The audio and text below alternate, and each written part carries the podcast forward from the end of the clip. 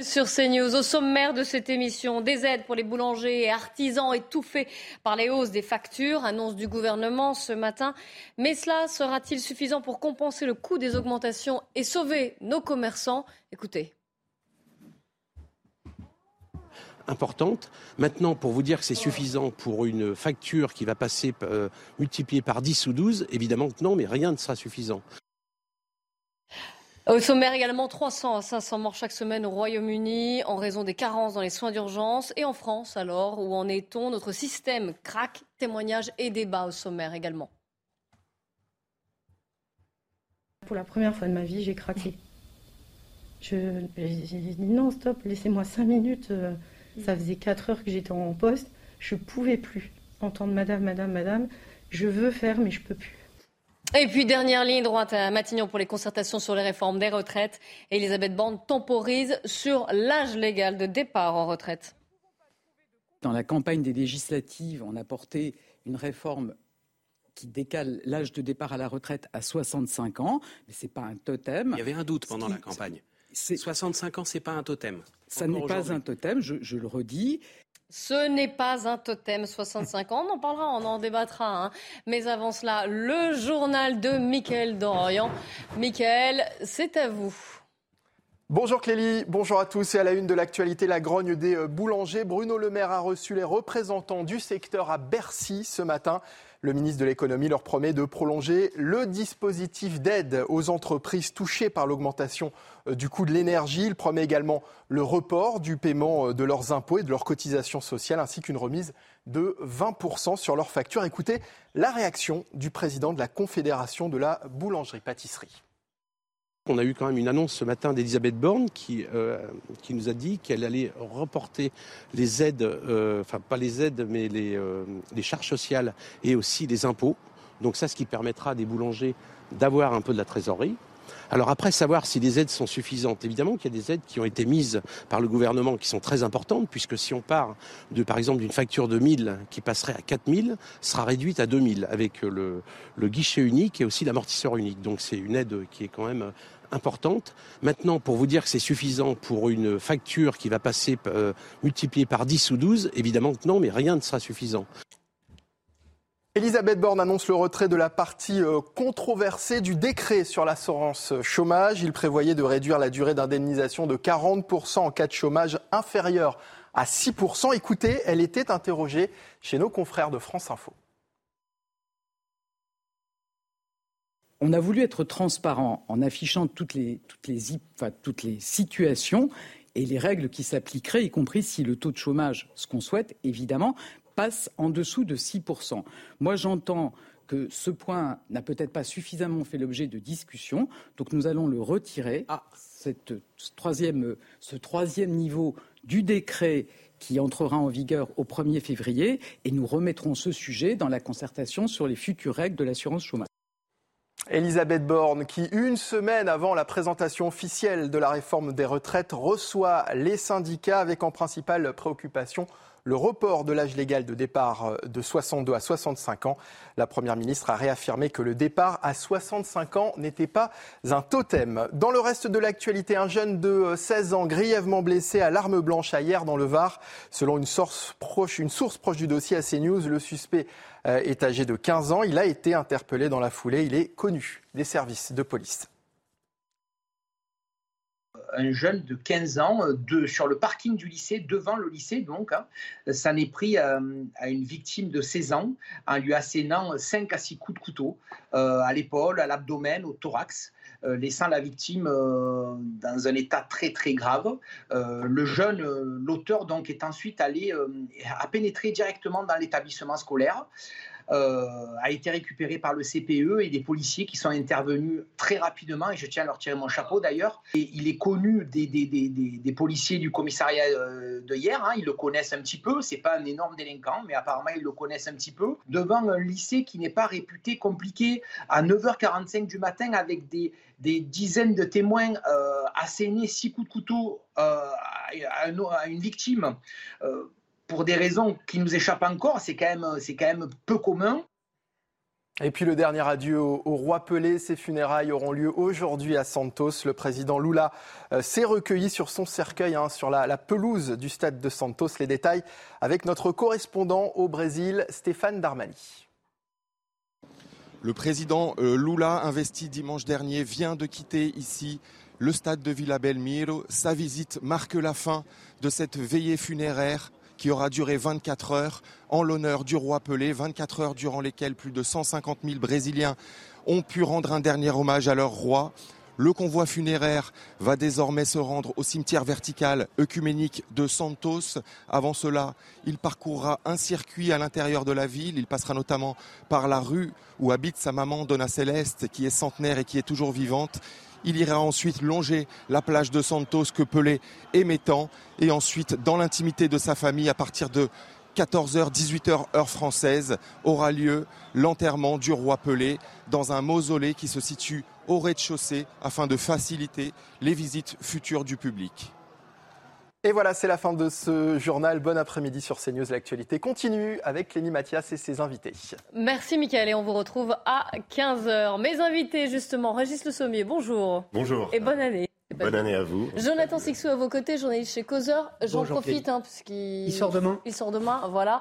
Avec un sujet qui vous tient à cœur. C'est très parisien, mais une statue Non, c'est très français. C'est une statue qui est mais à la Paris. statue est à Paris. C'est une statue de Voltaire qui a été retirée de l'espace public il y a plus de trois ans que la mairie ne veut pas remettre. Et donc, nous lançons une grande pétition qui est ouverte à tout le monde sur le site euh, leretourdevoltaire.com. Et nous avons le plaisir de publier dans ce numéro de janvier déjà une centaine de signatures, parmi lesquelles de, grands intellectuels, des académiciens, des professeurs.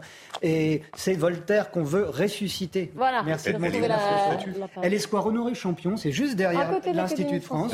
Et c'est scandaleux que on refuse à Voltaire la place euh, qui lui revient dans l'espace public. Donc vous voyez, c'est parisien géographiquement, mais c'est l'esprit français que nous, nous défendrons. D'accord. Mathieu Langlois, l'ancien médecin-chef du RAID, bonjour, bonjour. avec nous aussi et bonne année. Très bonne année. pas vu. Et puis nous avons le plaisir d'accueillir Jean-Pierre Chedal, qui est vice-président de la Confédération des commerçants de France. Bonjour, bienvenue. Bonjour, excellente année. Et un début d'année difficile hein, pour vous et pour tous les commerçants de France. C'est le moins qu'on puisse dire. Alors justement, on va beaucoup en parler. Je voudrais, euh, vous savez qu'il y a eu des annonces évidemment faites par la Première ministre, suivies par euh, Bruno Le Maire, le ministre de l'économie et des finances, pour les commerçants plus particulièrement les boulangers, mais, mais pas seulement d'ailleurs. On va faire un petit résumé de ces annonces qui ont été faites pour les aider face à la hausse des factures qui sont parfois impressionnantes. On fait le point avec Éric de Ritmaten à Bercy. Bruno Le Maire veut aider les boulangers. Il rappelle trois choses. D'abord, un, un guichet d'aide est ouvert sur le site impôtgouv.fr. La boulangerie peut demander des aides. Ce guichet sera prolongé. Deuxièmement, il sera possible d'obtenir une remise sur les factures d'énergie de 20%. Et là, ce sont les énergéticiens, les fournisseurs d'énergie qui doivent jouer le jeu. S'ils ne le font pas, eh bien, ils seront sanctionnés. Bruno Le Maire va les recevoir cet après-midi. Troisièmement, il est possible de reporter les charges sociales ou les impôts. N'ont qu'à le demander également lorsqu'ils en ont besoin. Une lettre va leur être envoyée. 33 000 boulangers sont concernés. On leur rappellera tous ces dispositifs et surtout Bruno Le Maire leur rappellera qu'il ne les laisse pas tomber. Alors Jean-Pierre Chedal, comment vous avez-vous pris ces, euh, ces, annonces? Elles étaient attendues. Hein bon, je retiens un vocabulaire qui est très français en ce moment, ce sont les aides. Mais il faut revenir au problème de base. C'est-à-dire que l'énergie, normalement, ça a un coût, c'est une production, ça a un coût a un marché. Aujourd'hui, avec le cadre communautaire, on en a fait un marché spéculatif. Si bien que nous avons des tas d'entreprises aujourd'hui qui se trouvent confrontées à un dispositif européen qui a été conçu par des technocrates. Alors pourquoi conçu par des technocrates? Ben Simplement pour satisfaire certains pays de l'Union euh, européenne et cadrer le prix de l'énergie sur celui du gaz. Oui, c'était à la fois pour harmoniser, à la fois aussi parce que les prix, à l'époque, quand on avait fait, n'étaient pas du tout à ces niveaux-là. Oui, mais sur le principe, il faut se rendre compte que EDF, par exemple, mm. produit de l'énergie, vend de l'énergie à l'Europe et, on rachète. de l'énergie. Et on se trouve avec des coefficients multiplicateurs qui sont de l'ordre de 10. Donc il est difficile d'avoir une vision claire, mm. sereine par rapport à un phénomène qui est très impactant dans le modèle économique des entreprises. Mais il n'y a pas que ça d'ailleurs, hein, parce qu'il y a à la fois la, cause de, euh, la, hausse des coûts de l'énergie, qui sont dus à de multiples facteurs, parmi lesquels la guerre en Ukraine aussi, euh, qui a fortement fait augmenter le, prix du gaz. Il y a ce marché, euh, vous le disiez, européen. Et ce sont toutes les industries qui sont, et les matières premières aussi, hein, qu'on n'oublie pas, euh, les matières premières qui ont augmenté. Ce, Loïc Lefroc-Prigent, l'ancien président de GDF, était notre invité sur CNews. Et lui, il dit à peu près la même chose que, que vous. Il dit, voilà, pour aider nos commerçants, nos industries, il va falloir sortir de ce marché de régulation européen. C'est une voix qui compte parce qu'il euh, connaît et il a, il a présidé GDF. On va l'écouter. Le problème, c'est garder l'industrie telle qu'elle existe aujourd'hui grâce à un prix de l'énergie correspondant au coût de notre énergie. Et tant qu'on ne fait pas ça, on va voir les, industriels les uns après les autres partir. Il faut abandonner ce marché de l'électricité au plus vite. Et tant qu'on n'aura pas fait ça, tant qu'on n'aura pas dit ça, on va se retrouver avec des aides, des subventions, avec des gens qui vont être mécontents d'avoir les aides, parce qu'elles ne seront jamais suffisantes, et mécontents de demander de l'aide, parce qu'il n'y a pas de raison d'être mendiant. Quand on est artisan ou industriel, on ne mendie pas. On ne mendie pas quand on est artisan et commerçant. Ah. Alors je souscris complètement à ça, mais il faut préciser un peu le modèle, c'est-à-dire que vous avez des tas d'entreprises qui ont besoin de l'énergie pour refroidir, conserver et pour cuire, chauffer. Et quand vous prenez ces entreprises, ça constitue des filières. Et ces filières, elles sont extrêmement nombreuses sur tout le territoire et ce sont des entreprises qui sont généralement de petite taille. Donc aujourd'hui, nous, ce qu'on veut, c'est qu'un boulanger puisse faire du pain, un restaurateur puisse faire la cuisine, un charcutier puisse faire de la charcuterie et un boucher livrer de la viande. Or, en ce moment, on a des tas d'entrepreneurs qui se trouvent confrontés à la constitution de dossiers pour tirer, je ne vais pas dire tirer l'épingle du jeu, mais limiter la casse par rapport aux décisions des technostructures. Là, il y a eu des aides de la part de l'État, mais ça veut dire quoi? Jusqu'où vont pouvoir aller ces, commerçants? Vous leur dites quoi? Déjà, un, de ne pas payer, deux, de manifester, trois, de se mettre en grève. Qu'est-ce que, jusqu'où ça va aller? Alors, on, leur a dit déjà beaucoup de choses. Hein. Le président de la République leur a dit, vous savez que les contrats d'énergie se négocient entre le mois d'octobre et le mois de décembre pour l'année suivante. Donc, souvenez-vous, il y a quatre mois, le président de la République a dit ne signez rien, ne vous engagez sur rien. Bon, ça veut dire quand même que dans l'esprit, on en revient à ce phénomène de marché, on en revient à ce phénomène de négociation qui doit se faire sur une base lisible, prévisible et décent. Peut-être qu'un jour, on, sortira de ce marché de régulation européen, mais là, pour l'instant, ce n'est pas le cas. Et donc, il y a les mois qui viennent, déjà, ce, j'allais dire la fin de l'hiver, le printemps qui s'annonce et qui s'annonce difficile pour ces commerçants. Qu'est-ce que, qu'est-ce que vous allez faire? Comment vous allez passer ce cap? Alors, comment on va passer ce cap? Déjà, au débarrage, c'est bien évidemment discuter avec le gouvernement, parce que nous sommes des gens décents et corrects. Le deuxième point, c'est de se servir aussi des exemples qui ont fonctionné en Europe. Je vous parlais de l'Espagne, je vous parlais du Portugal, qui très vite a pris des décisions courageuses pour dire il y a une situation européenne, mais une situation plus particulière. Et il ne faut pas se faire d'illusions. Quand on parle d'aide, qu'est-ce qui se passe avec les aides? C'est qu'un jour, vous passez à la caisse. Et quand vous passez à la caisse, ça fait référence à quoi? Ça fait référence à l'impôt oui, c'est-à-dire que là, c'est étalé, oui, lissé sur plusieurs, plusieurs mois, mais à un moment, il va falloir payer. C'est ce que vous dites. Hein, la, tartine est épaisse. Hein. Hmm. Hein, depuis, euh, depuis un an, euh, je crois qu'il faut garder des principes de réalité. Et nous, en tant que chef d'entreprise, qu'est-ce qu'on veut? On veut une lisibilité et on veut un modèle, un modèle économique viable. Parce que quand vous regardez les entreprises en France, on parle beaucoup, suivant les cas, on parle beaucoup d'aide.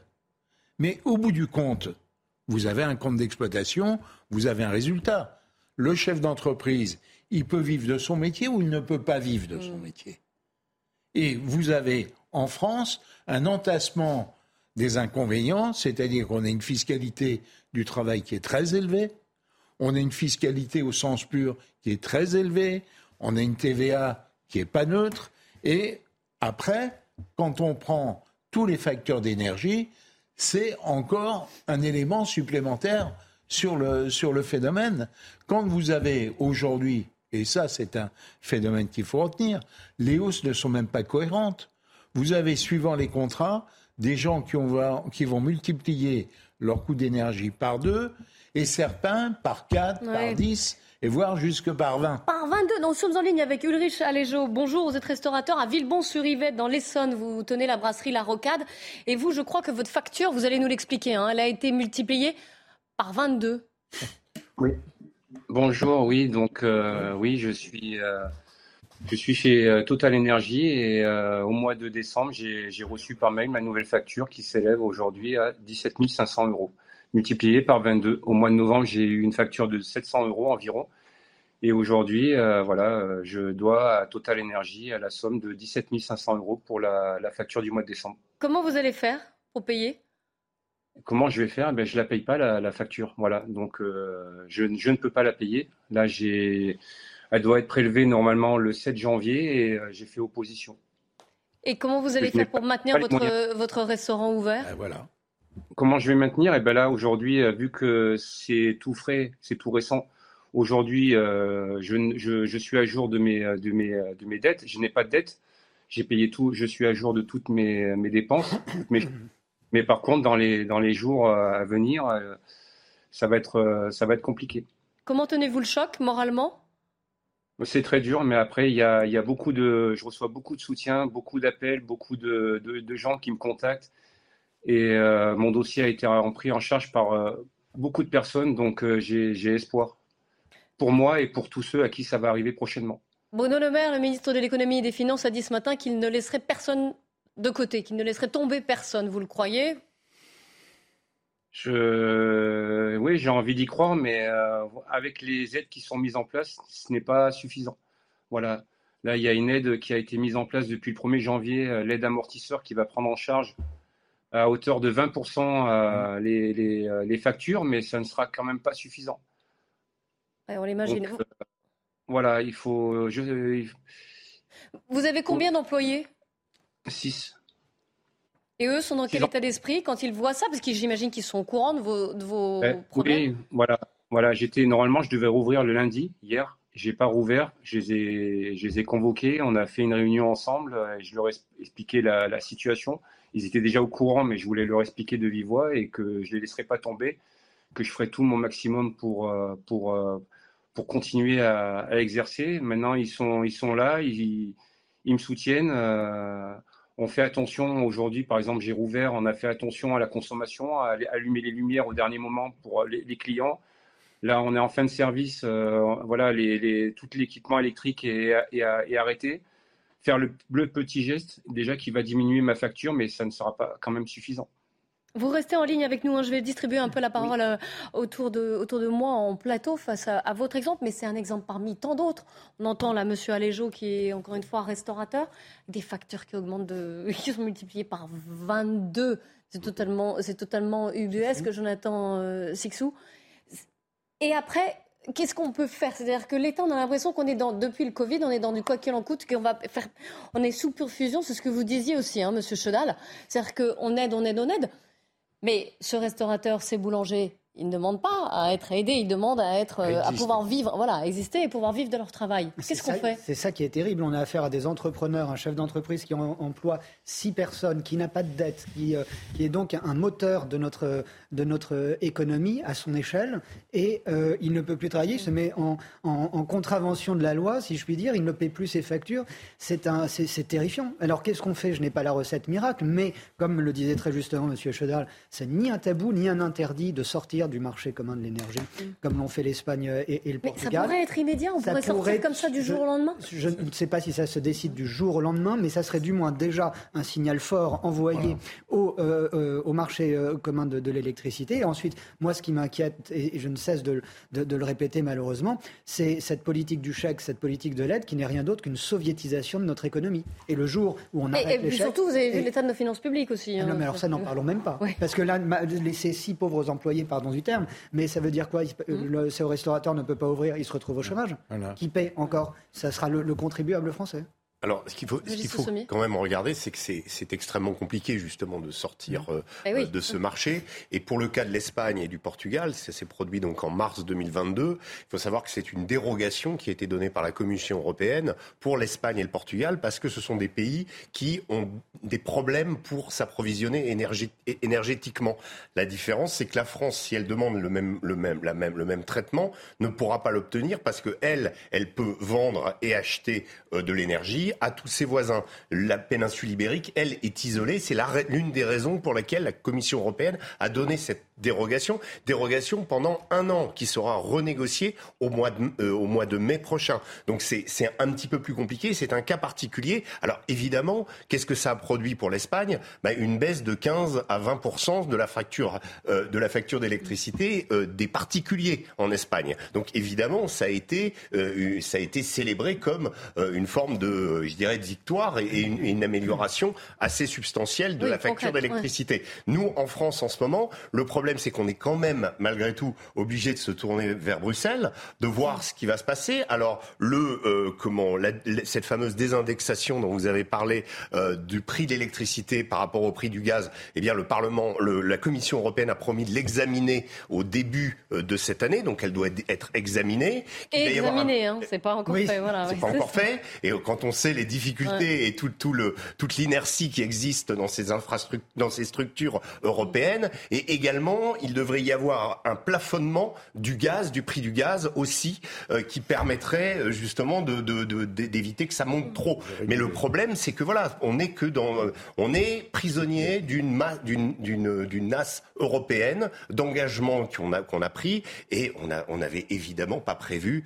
c'est ça quand on les a pris, on n'avait pas pensé à mais ça. Non, mais, mais, sur plein de choses. On les a sur la question aux Allemands. Hein, sur la, question du nucléaire, enfin, sur la question de notre mix énergétique, on ne, on ne voit qu'une une accumulation de choses qu'on n'avait pas prévues. Euh, qu'on n'avait pas prévu. Or, gouverner, je crois qu'un homme célèbre avait dit que c'était prévoir. C'est ça, Mathieu Langlois. Après, il faut aussi faire face à l'incertitude et on ne pouvait pas tout, tout, prévoir, même si les erreurs, elles ne datent pas d'aujourd'hui, elles datent d'il y, y a bien longtemps. Moi, ce qui m'inquiète, c'est, je, je, vais rebondir sur ce qu'a dit euh, Jonathan, c'est qu'un entrepreneur, par définition, euh, c'est quelqu'un qui va de l'avant, qui emmène des équipes, qui prend des risques, qui a du courage les autres aussi, mais, mais l'entrepreneur, par définition, il l'incarne. Et euh, c'est pas quelqu'un qui, en général, qui aime euh, être assisté, qui euh, veut des, aides. Et s'il en arrive mm. à, ça, euh, ça doit être très difficile sur le plan philosophique à vivre pour lui. Moi, ce qui, ce qui, ce qui me dérange, c'est que le fournisseur d'énergie, on va pas citer le, le nom, quand on envoie une facture mm. avec un multiplicateur de 22, ça devrait, enfin, il devrait y avoir des voyants rouges qui s'allument et peut-être euh, faire autrement que juste balancer une facture qui est juste euh, inconcevable. Alors je rebondis parce que Bruno Le Maire a évoqué la question des fournisseurs d'énergie qui vont être reçus d'ailleurs oui, mais là, à Bercy. En amont, il fallait peut-être anticiper. Ah bah oui, mais là il a mis la pression sur. Euh, écoutez-le.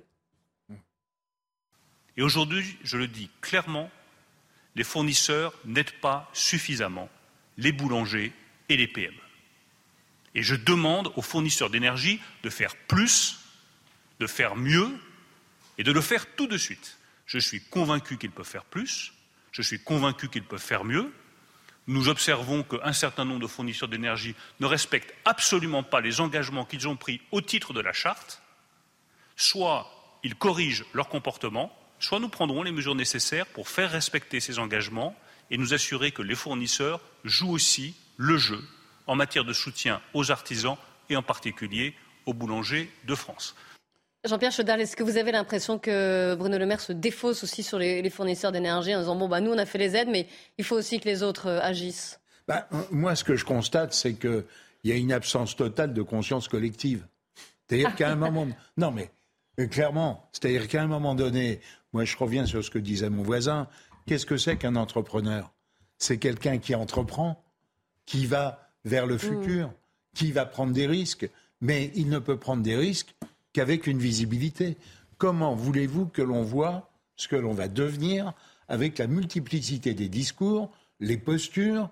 Chacun y va de son petit euh, refrain sur euh, on vous comprend, on est avec vous, je suis fils de commerçant, arrière-petit-fils de commerçant, mais les comportements sont des comportements de technostructure.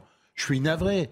Demain, si on veut continuer à exister, Europe ou pas Europe, imaginez demain que vous ayez 15 000 entreprises qui vont au bain. Comment on va faire? Qu'est-ce qui va se passer? Est-ce qu'on va sortir une aide pour le chômeur de l'entreprise qui est allé au bain? Faut qu'on s'arrête, faut qu'on recrée des conditions de productivité, des conditions de compétitivité où les gens peuvent s'exprimer dans leur métier. Regardez aujourd'hui le temps que l'on passe depuis les Gilets jaunes, en passant par la Covid. Les Gilets jaunes, d'ailleurs, qui vont se. Vous avez vu qu'ils ont, prévu de manifester samedi. Alors, euh, oui. je ne sais pas si les précédentes manifestations envisagées par les, Gilets jaunes, là, euh, l'automne dernier, non, ont fait un flop. Mais étant donné le contexte actuel, là, d'inflation et de hausse des coûts, est-ce que, à votre avis, ça peut reprendre?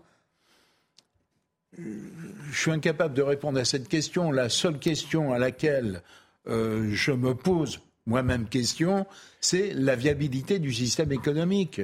Vous le disiez tout à l'heure, on a mis l'économie sous perfusion en faisant de la dette pour consommer. C'est à peu près ce qu'on a fait. Donc aujourd'hui, il faut se remettre en position d'entreprendre, d'être compétitif et de dégager de la valeur et mettre en place des conditions pour dégager de la valeur. Notre débat, juste, je voudrais faire parler euh, Ulrich Aléjo qui nous écoute hein, et qui euh, réagit à, à, ce qu'on dit. Vous, c'est ça aussi que vous reprochez, c'est le, manque de visibilité. Comment faire tenir votre, votre restaurant si vous ne savez pas que à combien va être le prix de l'électricité, de l'énergie d'ici euh, un, deux, trois mois? Moi, en fait, je voudrais revenir sur ce qu'a ce que, ce qu'a dit M. Bruno Le Maire. Voilà, il a dit qu'il allait prendre des mesures pour pour voir avec les fournisseurs pour qu'on ait euh, des, des, offres d'énergie correctes. Et ce que je ne comprends pas, je me pose la question, c'est pourquoi il y a le gouvernement qui a mis en place un bouclier tarifaire pour les particuliers avec des compteurs bleus et pourquoi pas avec les compteurs jaunes mmh. ah oui, bah oui. une question, que je me pose. Bah oui. Ouais, voilà. Donc on va mettre en place des aides, des aides donc, euh, on va être un petit peu sous perfusion parce qu'elles sont à hauteur de 20%. Et pourquoi on ne met pas directement, voilà, fin du débat, pourquoi on ne met pas en place un bouclier tarifaire? Comme ça, le problème serait réglé en quelque, quelque sorte. On va, on va continuer d'en parler d'ailleurs de cette suggestion que vous faites. Merci en tout cas pour votre témoignage et bon courage Merci. évidemment euh, à vous. On est aux côtés des commerçants et des artisans. On va se retrouver juste après la pub. On parlera de nouveau de ces, de ces problèmes euh, auxquels font face les commerçants. On parlera aussi de notre système de santé beaucoup à dire également sur, euh, sur ces médecins. Non? Mathieu Langlois qui non, pas tellement. Euh...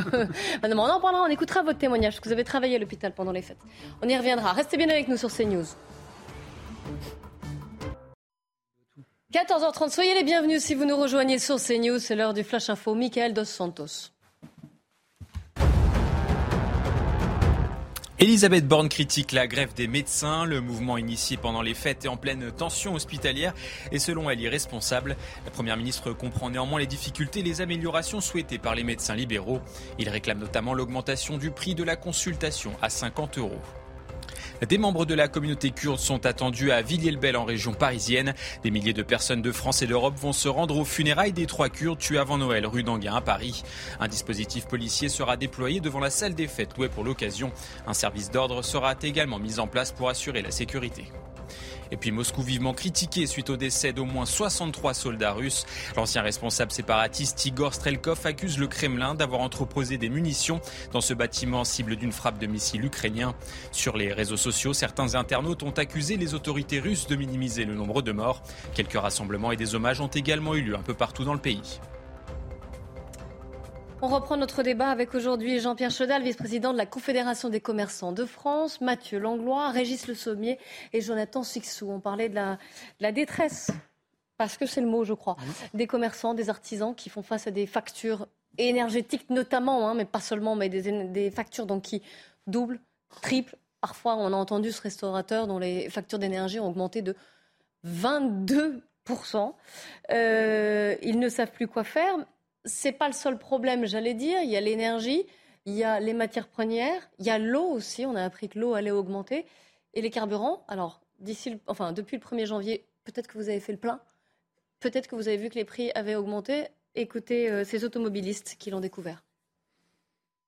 Avant c'était euh, du 1,60€, 70 le litre. Maintenant regardez, je mets pour 40 euros, n'avez même pas 20 litres. avec les amendes, le stationnement, le parking. On s'en sort quoi Là, ça va faire, euh, par exemple, avec un plein, ça, va faire 20 euros de plus. Hein. Pour cette semaine, c'est à 2,05. Si on fait le calcul, ça fait un delta de, euh, disons, 30 centimes par litre, ce qui fait beaucoup. On va dire, euh, je rajoute peut-être 60, 70 euros de plus. Hein. Voilà, des euros en plus, je disais, hein, le boulanger.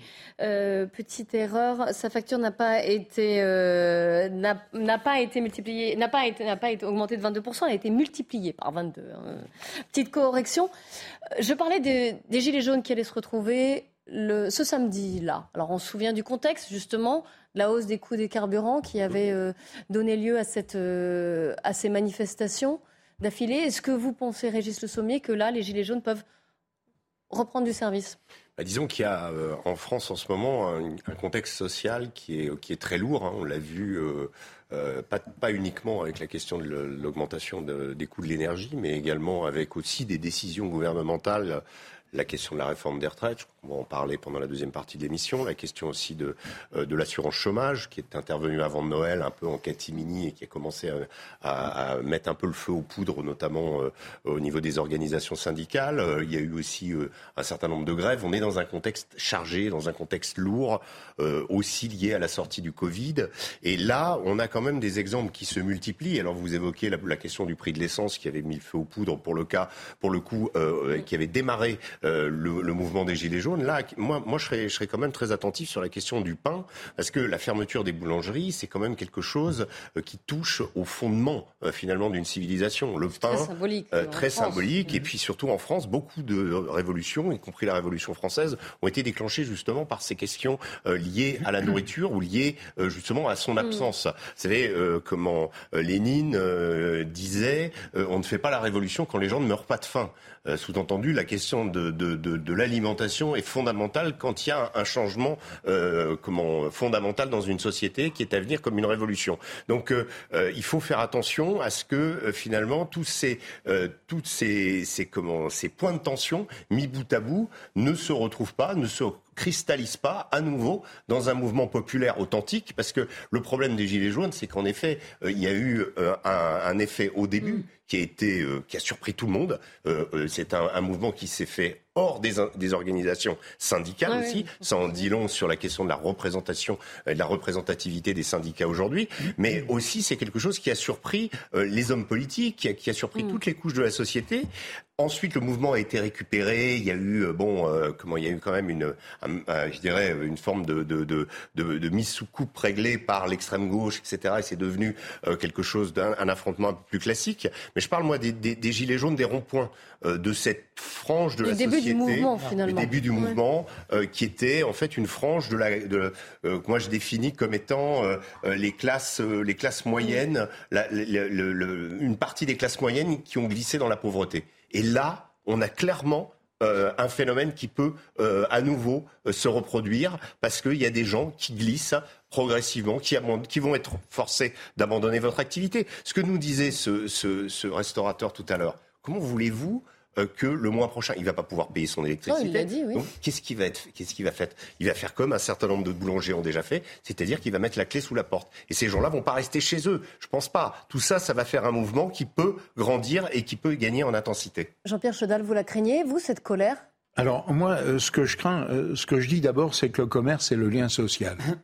Et à partir du moment où on détruit des entreprises de commerce, on détruit le lien social.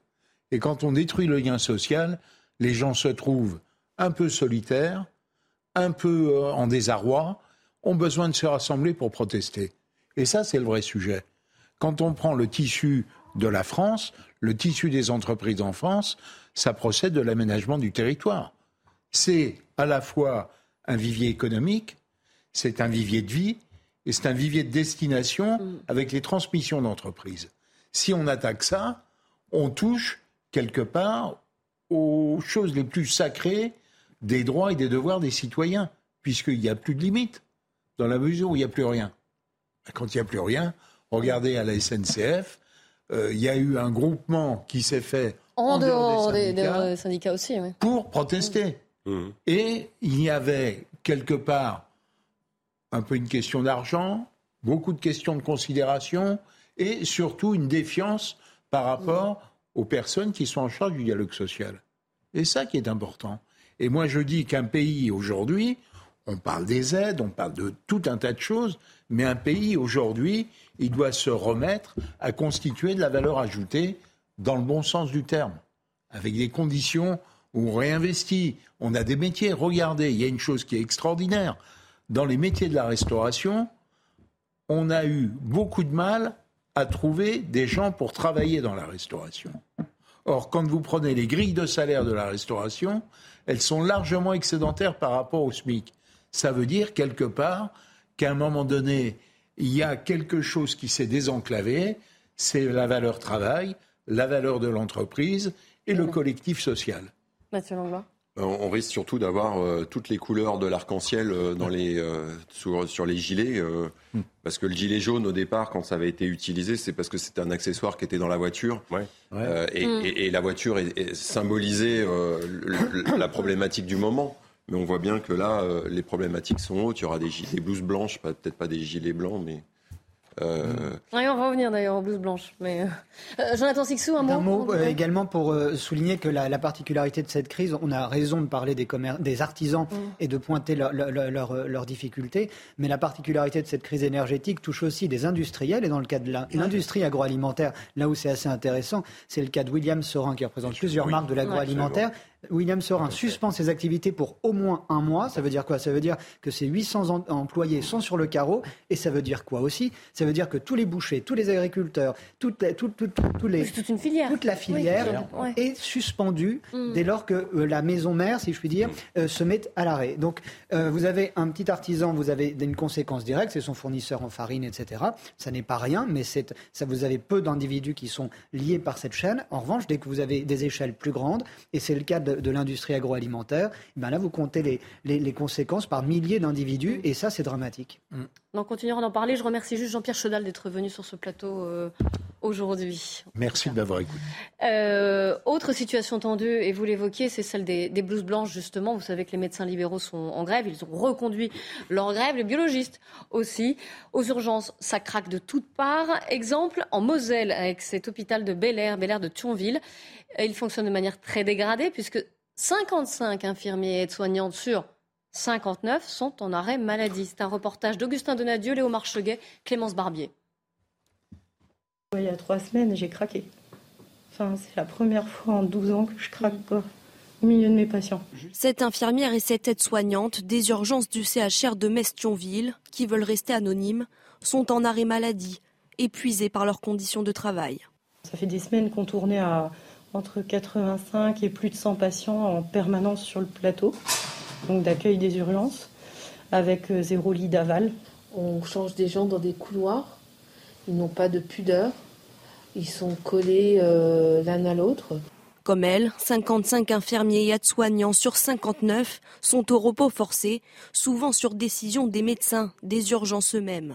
Le CHR manque de lits et de personnel pour hospitaliser leurs patients après leur accueil aux urgences. Une situation devenue intenable selon cette représentante syndicale. C'est alerter aussi euh, notre gouvernement, notre ministre de la Santé, le président de la République, parce qu'effectivement, les promesses devant un hôpital de campagne en mars 2020, euh, en pleine crise Covid, euh, bah, écoutez, on, se rend compte que finalement, ça s'est dégradé. Le plan blanc a été activé. Si la prise en charge des urgences vitales reste opérationnelle, les autres patients, eux, sont orientés vers d'autres établissements. Mathieu Langlois, vous êtes médecin, vous avez travaillé à l'hôpital, là c'est pendant, pendant les fêtes. Quand vous voyez un reportage comme, comme cela, qu'est-ce que, quelle réaction vous en tirez? Qu'est-ce que vous avez vu, vous, pendant les fêtes? mais Moi, je vais, euh, je vais essayer d'être euh, optimiste, parce qu'il faut l'être. Euh, et c'est vrai que le reportage, je nie pas du tout ce qui a été dit et la souffrance des équipes à Thionville elle est évidente et il y a vraiment un, problème, mais il y a aussi, il faut qu'on soit fier de notre système de santé, de notre système hospitalier. Mais on peut encore en être fier. Mais il faut, il faut l'être, et en particulier nous soignants. On, doit en être fier, on doit être continuer à avoir envie d'exercer ce, magnifique métier. Moi, euh, cette semaine, donc j'ai bossé, j'ai bossé avec des équipes qui étaient, euh, qui avaient la banane, qui étaient malgré euh, une surcharge de travail, ils, ils arrivaient le matin contents, content de faire ce métier, même si c'était fatigant, même si à la fin de la journée, tout le monde est, rincé. Il y a, il y a, il y a de l'optimisme. il faut montrer aussi ça. Ça ne veut pas dire qu'il ne faut pas. Euh, mais je pense que ce qui remis en cause, c'est pas du tout la bonne volonté des, soignants, justement, et leur amour, et leur vocation, et leur. Euh, pour discuter. Non, ouais, mais, enfin ça, on peut en reparler parce que moi, je discute avec beaucoup de soignants actuellement. Il y a quand même une, tendance euh, à noircir un petit peu le tableau mm. en interne pour pour les soignants. Qui est, qui est dangereux parce que c'est un métier qui a énormément de sens, qui demande beaucoup d'engagement. Il y a des périodes, tout, toutes les périodes d'hiver pour les hôpitaux et pour les médecins libéraux, parce que moi je mets tout le monde dans le même, euh, dans le même paquet, euh, c'est des périodes souvent qui sont tendues. Et on le sait, bon, en plus là on sort euh, de la période Covid qui a été qui, qui, a, COVID, vraiment plus grippe, plus bronchiolite là en plus. Oui, mais c'est pas une nouveauté. Des, des, les périodes hivernales, elles sont toujours souvent très contraignantes, particulier pour les services de pédiatrie, les services d'urgence, les services de réanimation. Je, nie pas qu'il faut euh, que le système de santé est probablement euh, un tournant. En tout cas, il faut qu'il il pense sérieusement à l'avenir et à se réorganiser euh, différemment. Mais ce que je veux juste dire, c'est qu'il faut vraiment qu'on montre, nous soignants, de l'optimisme euh, et de l'audace, envie de continuer d'exercer de, ce magnifique métier de, pour les médecins, d'emmener nos équipes, pour les chefs de service, d'emmener leurs équipes avec eux, et non pas euh, de tout voir en permanence en noir. Il y a des services, moi ça m'est arrivé d'aller dans des hôpitaux où vous arrivez à 7 heures du matin, déjà vous savez que ça va être une mauvaise journée. Alors qu'il n'y a, a pas encore de patients. Euh, voilà, donc c'est un peu un état d'esprit qui est aussi euh, caractéristique d'une période qui est difficile, qui est extrêmement difficile pour beaucoup de monde, et en particulier pour des soignants qui ont été énormément sollicités en période Covid. Juste pour qu'on... Je finis là-dessus, c'est-à-dire que euh, la première vague Covid, elle a été extrêmement difficile pour euh, le système de santé et pour les soignants. On, on travaillait dans des conditions extrêmement difficiles. On mettait parfois notre, notre vie en danger euh, dans des services d'urgence, des services de réanimation. J'ai jamais entendu, j'ai jamais vu des soignants se plaindre à ce moment-là. Ils étaient fiers de faire ce, ce métier. Ils voyaient tout le sens qu'avait leur, leur, leur engagement. Là, ça a marché à 2000 et pourquoi, alors que rien n'a changé depuis cette période-là, au contraire, on est plutôt dans une période plus calme qu'à ce moment-là, et que là, on a l'impression qu'on est dans un... On parlait d'éco-anxiété, mais là, on est dans le care euh, dépression euh, complet. On, a l'impression que enfin, les, les, à coup d'informations en permanence en boucle, on a l'impression que l'hôpital va exploser. Ah bah oui, clairement, vous avez vu les... Est-ce que, est que finalement, tout ça, enfin, tout ça se résume pas. C'est un problème, la, question du système de santé français euh, et, la crise qui traverse est, d'une ampleur vraiment très très importante. Mais est-ce que finalement, le, le rapport justement entre la médecine de ville et les services d'urgence, c'est, c'est pas c'est pas là qu'il y a quelque chose à, à revoir? Parce que euh, on, on, le voit pour avoir un rendez-vous chez un médecin aujourd'hui, c'est la croix et la bannière pour la plupart des gens. D'où la solution de facilité, c'est de venir aux, urgences. Je vais vous, je donc, passer un témoignage. Les services hospitaliers, c'est quand même un peu ce qui se passe. Je vais vous redonner la parole, euh, Mathieu Langlois. Je voudrais juste vous faire écouter le président de l'ordre des médecins d'Eure-et-Loire à ce propos sur la médecine libérale. Quand vous avez euh, deux enfants en bas âge qui ont 42 fièvres et qu'il n'y a personne dans le département qui peut ausculter votre gamin, et eh ben quand vous arrivez dans une salle d'attente où il y a déjà 30 personnes à 8 heures, ben vous vous battez entre vous pour avoir accès aux soins. Et nous, on est dans une, dans une telle situation de désespoir qu'on comprend l'agressivité des gens. Et cette, cette maison médicale, c'est le Capharnaüm. Les gens se battent entre eux et ils agressent les médecins. Les médecins sont obligés d'être escortés jusqu'à leur voiture après la garde. La détresse des patients. On face à et c'est pour ça qu'on fait ce métier, et pour éviter euh, cette détresse, pour les prendre en charge. Et ce que dit Régis, c'est très vrai et très symbolique. C'est-à-dire que le problème, c'est qu'on est, euh, on travaille, enfin, l'hôpital ou le système de santé euh, en général ne travaille pas d'une seule voie. Il n'y a pas une gouvernance globale. Il y a d'un côté l'hôpital public, les hôpitaux privés, la médecine de ville. Puis après, vous allez rajouter les spécialités versus la médecine générale tout le paramédical, et tout le monde finalement essaye, sans qu'on ait à la fin d'un système, et donc tout, chacun essaye euh, de travailler un peu pour sa corporation, alors qu'il faudrait vraiment tout réinventer, tout mettre à plat. Oui, donc vous êtes d'accord qu'il faut quand même refonder. Mais moi, ça fait des années que je pense qu'il faut. bien sûr qu'il faut. Le système, il doit, il doit. Euh, c'est pas qu'il doit évoluer, c'est qu'il doit muter complètement. Mais, mais ils doivent le faire avec enthousiasme et audace Et c'est l'état d'esprit euh, que j'essayais de. de, de... Est-ce que, que, là, finalement, il n'y a pas eu. Je, pardon, je. Oui, oui, parce que Jonathan Sixou s'est encore exprimé. je voulais juste euh, rajouter ça. Est-ce que finalement, on n'a pas eu une approche de la part des autorités, finalement, un peu trop euh, technocratique de la santé? Est-ce qu'on n'a pas finalement, avec les ARS, le système des ARS. Donc les agences régionales de santé Voilà, comment créer. et ça, c'est aussi un problème. On a, on a fait de l'administratif et on a fait moins finalement de. Ah bah vous expliquez la, la, parole à Régis. Et, et, on, est, on, est dans, et on arrive finalement au bout de ce système où euh, dans, dans, dans l'hôpital public, pour, euh, pour trois personnels, on en a deux qui sont dans l'administration. Et cet, cet engorgement, en plus le souci plus un numerus clausus fait qu'on arrive, plus la question du numerus clausus également. En fait, tout ça, c'est une sorte de, de, euh, de, de, comment, de, de cocktail détonnant pour la faillite de l'hôpital. Vous voulez compléter, oui, Jonathan, allez-y. Exactement à, à ce tableau la, la gestion managériale de l'hôpital. L'hôpital est devenu quasiment une boîte qui doit rapporter de l'argent. Euh, d'où les économies sur des lits, d'où les économies sur certains postes qui sont assez euh, euh, ahurissants dans, certains cas. Il y a le problème de la rémunération, parce que heureusement, dirais-je, qu'on a affaire à un métier de vocation et qu'on a affaire à des gens qui j'ai envie de dire, ont la foi et croient en leur action euh, et croient en, au bienfait, parce que c'est une réalité qu'ils arrivent euh, à, faire euh, auprès de leurs semblables. Mais il y a parfois des conditions de travail où, leur, travail relève du miracle.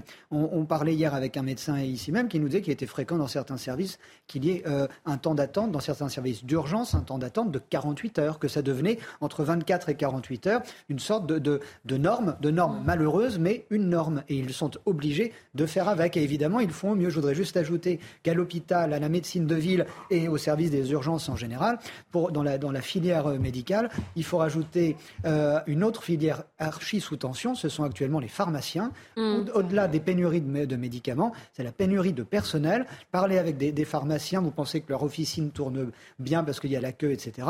Ils sont au bout du rouleau. Et c'est euh, assez effrayant de voir qu'à finalement, à quasiment chaque étage de, de, de la pyramide euh, médicale, il y a un sérieux problème. Je ne sais pas si vous avez vu au Royaume-Uni ce qui se passe, mais le, le, Royal College of Emergency Medicine qui a estimé qu'entre 300 et 500 patients mouraient chaque semaine en raison des carences dans les soins d'urgence, notamment les attentes interminables. Vous y faisiez référence. Alors j'espère qu'on n'en est pas là. Hein. Non, mais c'est justement pour ça que je disais tout à l'heure qu'il faut être, faut être fier de notre système de santé. On parlait de, de Kaboul, euh, enfin de l'Afghanistan, mmh. mais sans aller jusque-là, vous allez au. Oui, parce que, alors je juste non, contextualise, mais... parce que Régis Saunier, euh, oui, parce que mais les téléspectateurs ne savent pas forcément le lien là. Voilà. Est-ce je... que vous êtes dit en off, mais parce que Régis Le Saunier connaît bien l'Afghanistan Mais moi, je suis allé à Kaboul aussi pour voir, et en mmh. particulier les hôpitaux, et sans aller jusqu'à ces extrêmes.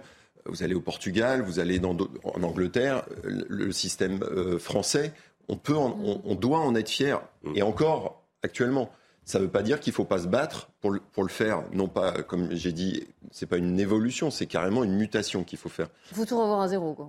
Oui, oui, il ne faut pas avoir peur en tout ouais. cas. Ouais. Et, et pour répondre à ce que vous avez dit un peu tout, tous les deux, c'est-à-dire que moi, j'ai jamais, euh, j'ai travaillé dans plusieurs structures. Je me suis jamais opposé à l'administration entre guillemets. On a besoin des deux. On a besoin évidemment euh, des, so des, soignants, c'est la base de l'hôpital. Mais un, un soignant, euh, c'est pas un manager, à, à moins de, de, quelques rares exceptions. Euh, faut arrêter de rêver. Les, les, médecins sont très mauvais euh, managers et on a besoin. Un hôpital doit être managé, les équipes doivent être managées et plutôt que de parler de rentabilité, moi je déteste un hôpital, ou en tout cas un système de santé n'a pas vocation à être rentable, oui, oui. il a vocation à être performant. Mmh. Et performant ne doit pas être un, un mot euh, tabou dans euh, le, notre système de santé.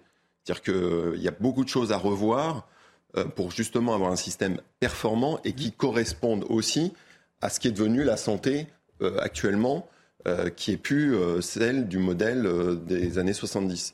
Et surtout, il faut avoir, à mon avis, parce que pour, pour la période actuelle, c'est presque trop tard, il faut réfléchir sur les 20 prochaines années. Oui, c'est ça. Il faut prendre de l'avance, il faut prévoir sur le, ce qui va se passer. Ce qui est assez terrifiant, je voulais, ce, que, ce que disait Jonathan tout à l'heure est, est, est, exact là, sur la question des pharmaciens, parce qu'on n'en parle pas vraiment. Bon, on a vraiment l'impression que les pharmaciens aujourd'hui se substituent même aux médecins.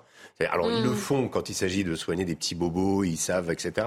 Mais moi, je, je enfin, il suffit de l'observer. Hein. Je, je, moi, je l'ai observé chez mon pharmacien, de voir des gens en disant voilà, j'arrive pas à avoir un, de rendez-vous. Rendez Bon, le pharmacien connaissant la personne, euh, bah voilà. Euh, il fait une euh, une sorte de, en fait, il n'y a pas de Rapidement, avant qu'on passe Mais c'est pour ça qu'il faut mettre tout, tout à plat, parce que euh, il y a les on n'a pas parlé des, labos, euh, des, laboratoires mm. biologiques, mais il y a tout, aussi toute la paramédicalisation, il y a toute la télémédecine, il y a des cabines maintenant de télémédecine dans les, dans les déserts médicaux.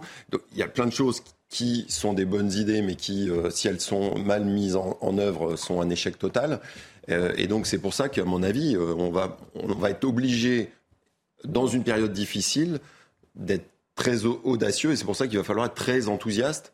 Et ça vient des médecins. Hein. Je parle là pour, pour pour moi et, et, votre corporation euh. et ma corporation, euh, c'est qu'il va falloir que nous médecins on, on y croit et, et qu'on ait envie de faire changer les choses. Il y a des concertations qui vont avoir, vous dites période difficile, je termine là-dessus. Mm. Euh, souvenez-vous le Capharnaüm l'été dernier, justement au moment de la, la, la nomination de Monsieur Brown comme, comme, ministre de la santé, le gouvernement était obligé de faire ce qu'on appelait des mesures des mesures flash pour pouvoir éviter justement pendant l'été où on a d'autres problèmes, d'autres pathologies, euh, l'hôpital euh, comment arrive à saturation. Il faut, faut et à chaque fois, on, a le même problème. Donc, oui, mais il faut arrêter de se faire peur. Enfin, je veux dire, avec les mots, euh, on a besoin. L'hôpital, ah bah, quand, vous quand vous en êtes à, ce que le SAMU, par, parfois, ne puisse plus intervenir dans, le cadre de retour de vacances parce que euh, comment il n'y a plus assez de personnel ou parce qu'il y a des carences, etc. Vous dites que vous pouvez aujourd'hui en France avoir un accident de la route et avoir personne qui vous sauve Non. C'est, ben, ça, a failli arriver quand même l'été oh, dernier.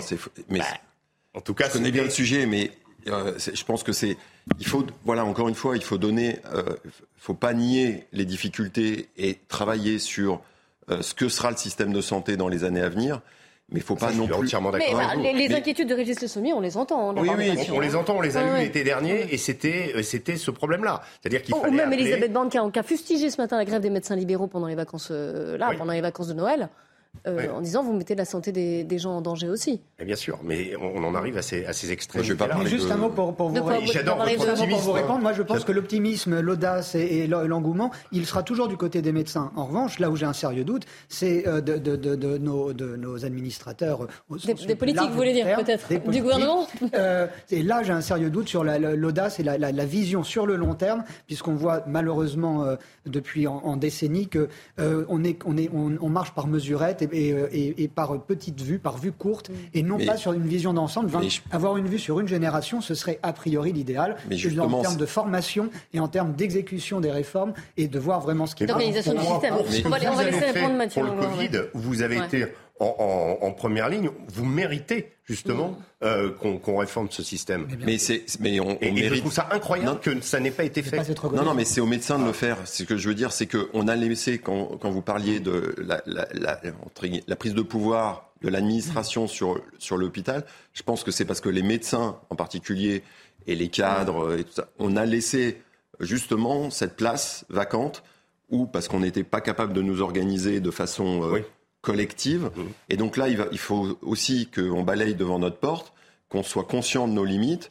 Euh, on a besoin de travailler avec l'administration, mais c'est quand même le monde soignant qui sait ce qu'il y a de mieux à mettre en œuvre pour la médecine de demain. Et de façon, euh, entre guillemets, euh, consensuelle, de, de l'infirmier dans la zone la plus rurale ou le kiné dans la zone la plus rurale jusqu'au grand patron d'un hôpital parisien. Et on travaille tous ensemble. Le grand patron, il parle aussi pour la médecine rurale et inversement, ce qui n'est pas, malheureusement pas le cas. Est-ce que vous pensez qu'un système qui, serait plus fait par région, comme ça existe dans d'autres pays, plutôt qu'un système très nationalisé, très jacobin, comme on l'a en France, où tout dépend du ministère de la Santé et, du ministre de la Santé, François Braun, est-ce que vous pensez que ce serait une, bonne idée voilà, de régionaliser, de donner plus de pouvoir à des, à des instances plus locales? Moi, je ne fais pas de politique, donc euh, je connais les contraintes opérationnelles enfin, sur le mmh. terrain. Et je sais ce dont les soignants du terrain, et avec les, évidemment des, situations dramatiques comme à Thionville, ont besoin et ont envie de faire pour, pour demain. Mais euh, après, quelle sera la politique à mettre en œuvre ou la stratégie à mettre en œuvre Ce qui est sûr, c'est qu'il va falloir avoir une vraie gouvernance avec une vraie vision qui, euh, qui, qui, vienne sentir euh, ce qui se passe sur le terrain et quelles sont les attentes de, aussi bien du consommateur, c'est-à-dire nous tous, parce qu'on est tous consommateurs du système de santé, donc il y a un vrai enjeu euh, difficile euh, à mettre en œuvre. Il va falloir mettre les égaux de côté. Euh. Et je ne sais pas si on peut eh tout ben, faire reposer sur les régions, aussi sur, sur des points aussi fondamentaux que l'hôpital. Je serais prudent sur ce point-là. C'est une hypothèse, hein, ça se passe dans d'autres pays et elle est à l'étude. marcher, mais les, régions sont déjà mm. bien souvent saturées par d'autres. Les, pays qui ont fait ça au moment du Covid, en plus, ont, vu les, grandes difficultés que. Ok, donc on rejette cette hypothèse. je, vous posais la question, moi. Hein, je, ne suis pas. pas politique, c'est qu'il faut mettre toutes les hypothèses sur la table et, et après les étudier. Et après, on va. Et avec une vision, on l'aura bien compris. On parler de vision justement. Jusqu'à quel âge allez-vous travailler la réforme des retraites? Vous le savez, euh, va bientôt être présentée. Ultime concertation aujourd'hui, ça se passe à Matignon. On sera en direct dans un instant. Restez bien avec nous sur CNews.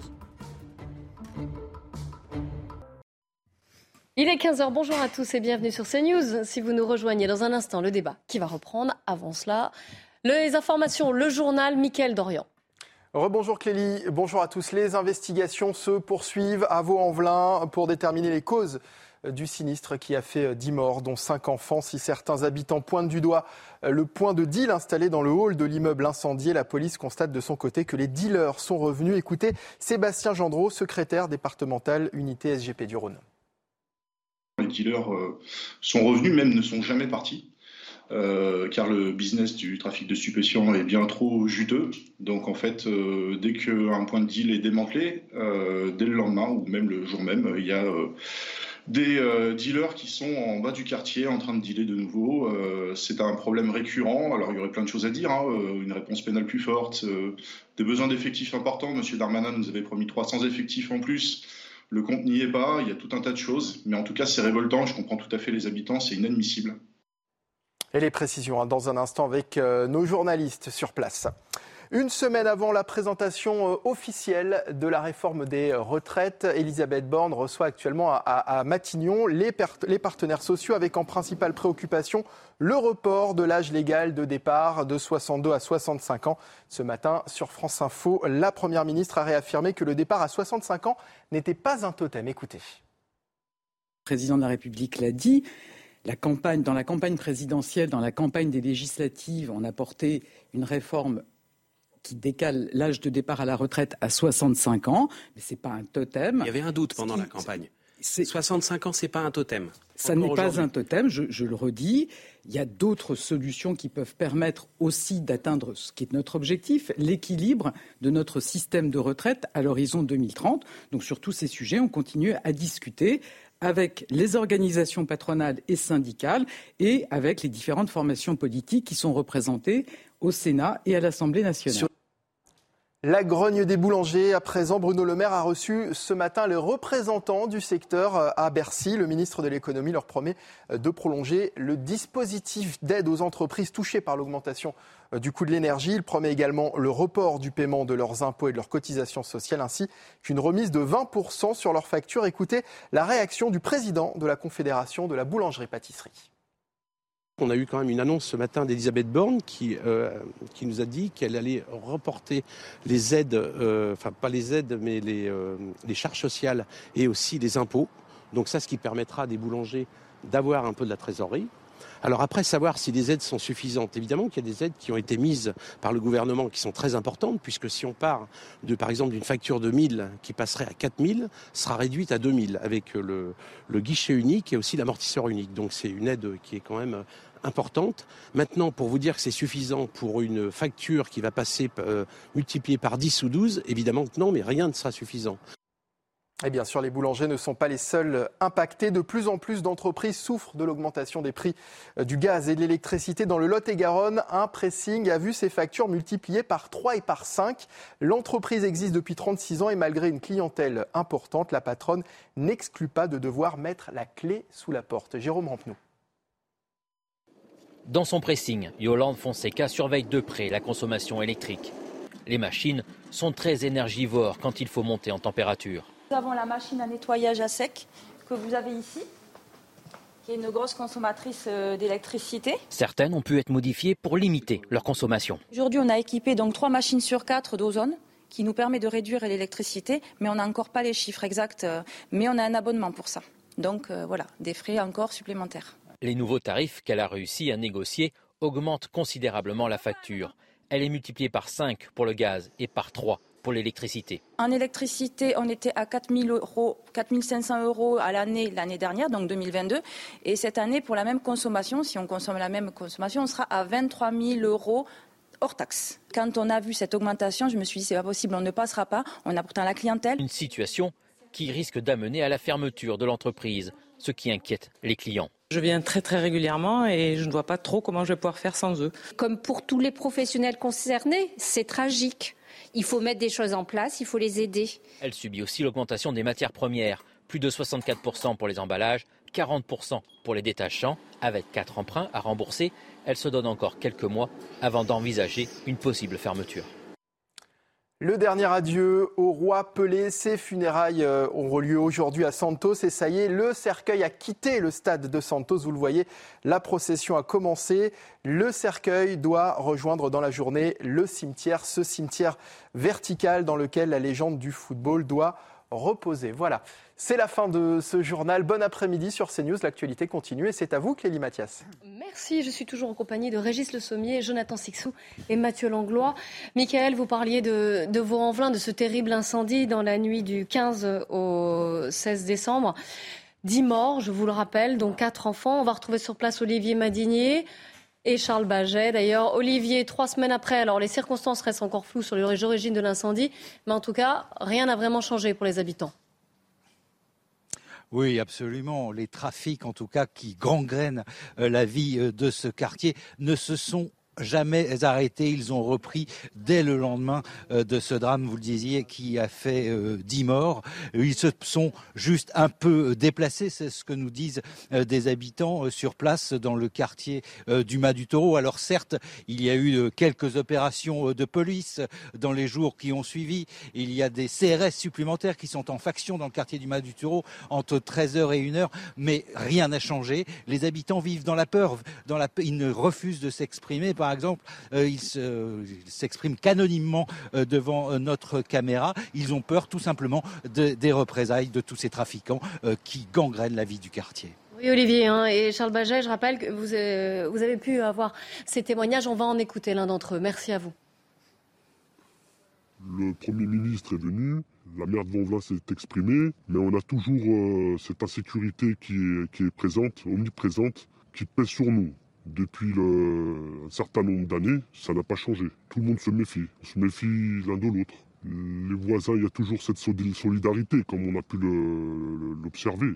Mais vous savez, quand on rentre le soir, on ne sait pas vraiment ce qui, peut, se dérouler.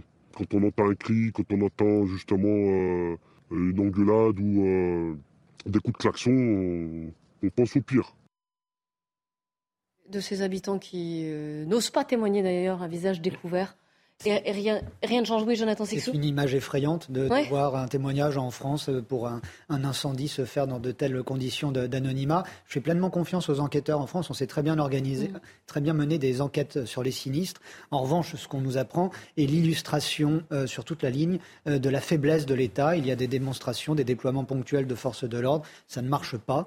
Euh, ça n'est pour moi malheureusement qu'une illustration de faiblesse. Et je vous rappelle qu'il y a une, une, des élus communistes du Rhône qui ont interpellé qui ont écrit une lettre au président de la République hier, justement.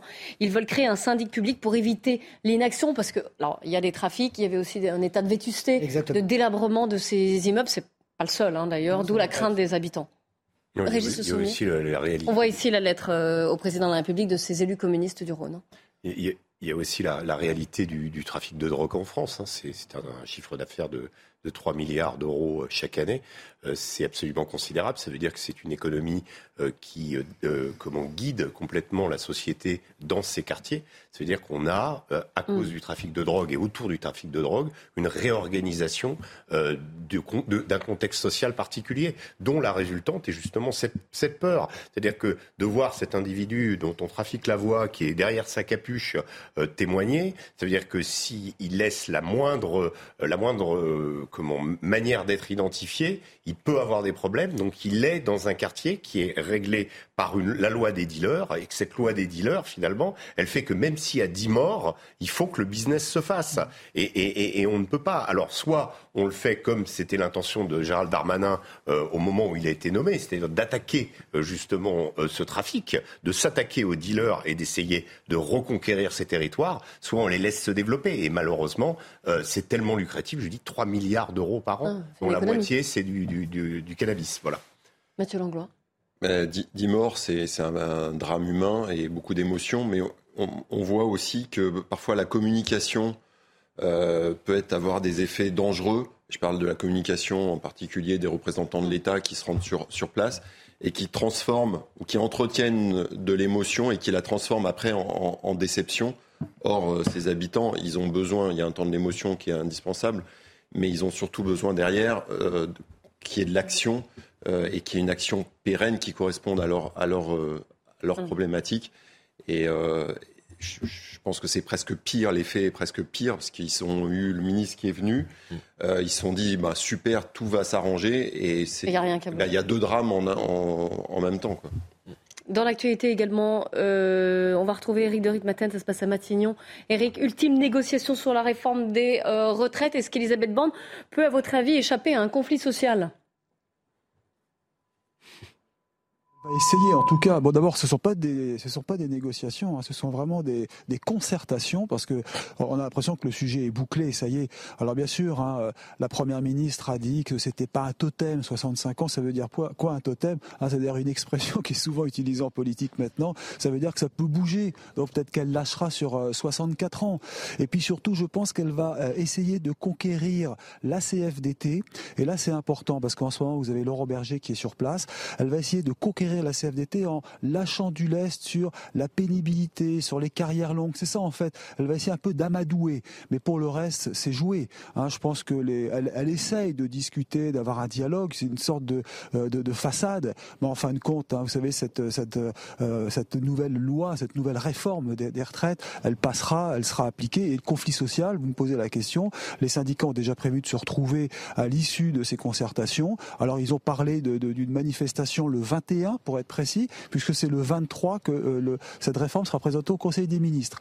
Et si je reviens un peu en arrière, elle sera dévoilée la semaine prochaine, le 10 janvier. Donc vous voyez, le calendrier est prêt. Je résume. Présentation la semaine prochaine, le 10 janvier. Les syndicats réagissent, vont dans la rue le 21. Et au Conseil des ministres, on présente la réforme le 23. Voilà, vous voyez, après, advienne que pourra. Mais je pense que cette fois-ci, c'est la bonne. Alors, on peut quand même dire que euh, Emmanuel Macron et la Première ministre, et Matignon en général, n'ont pas pris de court euh, le peuple français parce que ça fait quand même pas mal d'années qu'on parle de cette réforme. C'est une réforme qui était déjà euh, dans le programme d'Emmanuel Macron euh, lors du premier mandat. Euh, donc voilà, il n'y a pas de surprise. Maintenant, les syndicats, eux, en font vraiment un acte de, guerre, j'allais dire. Hein. Ils sont prêts à monter au créneau. Ils vont être reçus. Il y a la CFDT, il y a la CGC, il y a Force ouvrière, il y a les PME ce soir. Et puis ensuite, demain, ce sera la CFTC, la CGT. Tout le monde va défiler, même le MEDEF qui sera par viséoconférence. Mais elle veut en fait avoir l'avis de chacun, mais elle a déjà, elle, son avis qui est arrêté. Merci beaucoup Eric de Ritmaten avec Nicolas Vinclair. Vous avez été particulièrement euh, complet. Florian Tardif du service politique de CNews est avec nous en plateau. Eric le disait, il a très bien dit. Hein.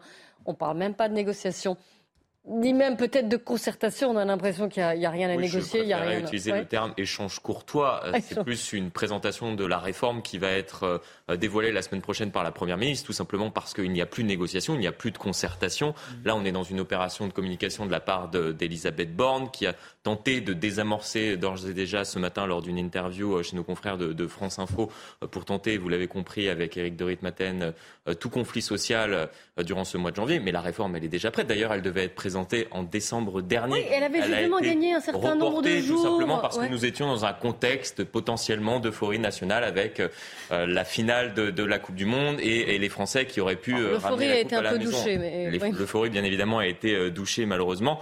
Mais voilà, la réforme, elle est prête, elle sera présentée. On tente aujourd'hui d'éviter tout conflit social d'ampleur, mais, mais vous l'avez compris, rien ne changera.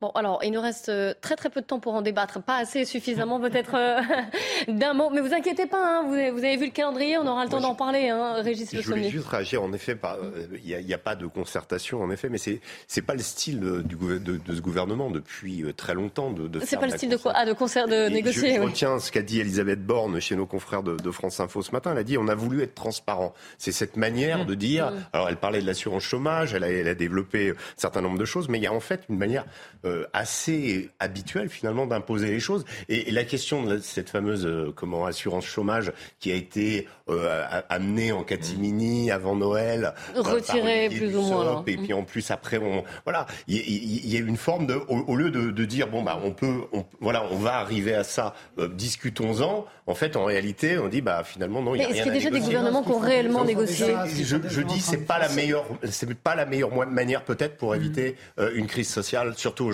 Oui, mais est-ce qu'il y a déjà des gouvernements, notamment sur la réforme des retraites, qui ont déjà négocié vraiment? Oui. C'est ça souvent, c'est qu'il y a un programme. Ça, ça, ne négocie pas vraiment, c'est toujours impopulaire une réforme des retraites. Ce qui est assez marquant, hein. c'est de voir qu'on commence le jour de, de, de, présentation courtoise, on fait déjà deux pas en arrière. C'est déjà plus un totem, nous dit-on, que 65 ans. Donc allez savoir à quoi ressemblera cette réforme à terme. Et bien vous savez bien, on en reparlera. Merci beaucoup d'être venu débattre sur ce plateau. Merci Florian Tardif. Dans un instant, Nelly Denac et ses invités qui va revenir sur cette euh, réforme des retraites, qui va aussi euh, revenir sur le désarroi de ces artisans, de ces commerçants, de ces boulangers qui euh, ne peuvent plus payer leurs factures. Et puis n'oubliez pas, si vous souhaitez revoir cette émission, c'est news.fr. À demain, 14h.